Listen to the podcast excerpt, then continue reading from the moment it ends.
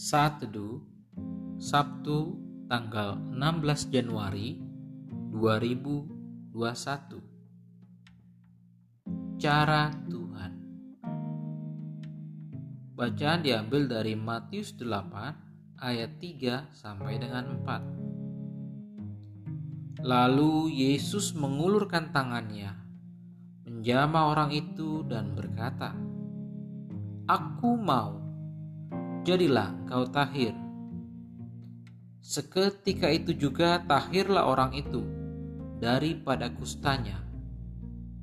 Lalu Yesus berkata kepadanya, Ingatlah, jangan engkau memberitahukan hal ini kepada siapa pun. Tetapi pergilah, perlihatkanlah dirimu kepada imam, dan persembahkanlah persembahan yang diperintahkan Musa sebagai bukti bagi mereka.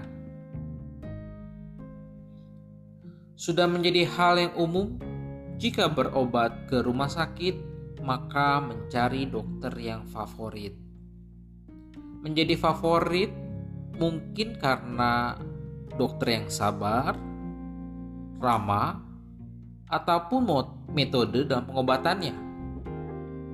Biasanya dokter yang favorit antriannya paling ramai dan sering dibicarakan dari mulut ke mulut. Tapi apa yang Tuhan Yesus lakukan saat menyembuhkan orang kusta? Dia tidak mempromosikan diri. Bahkan dia minta untuk tidak diberitahukan. Dia hanya minta orang yang sembuh itu untuk menghadap imam supaya mereka dapat diterima lagi di masyarakat.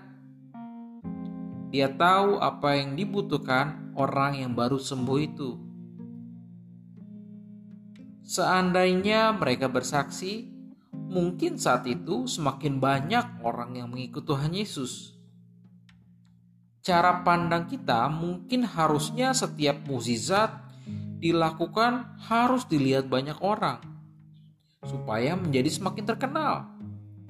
Tapi cara Tuhan berbeda. Muzizatnya sering kali banyak dilakukan secara personal. Apakah cara Tuhan salah? Apakah kita dapat menasehati Tuhan apa yang harus dia lakukannya?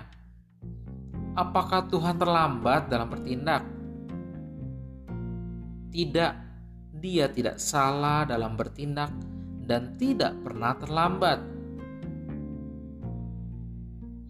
Karena bukan sekedar mengubah air menjadi anggur, namun juga menyelamatkan pernikahan.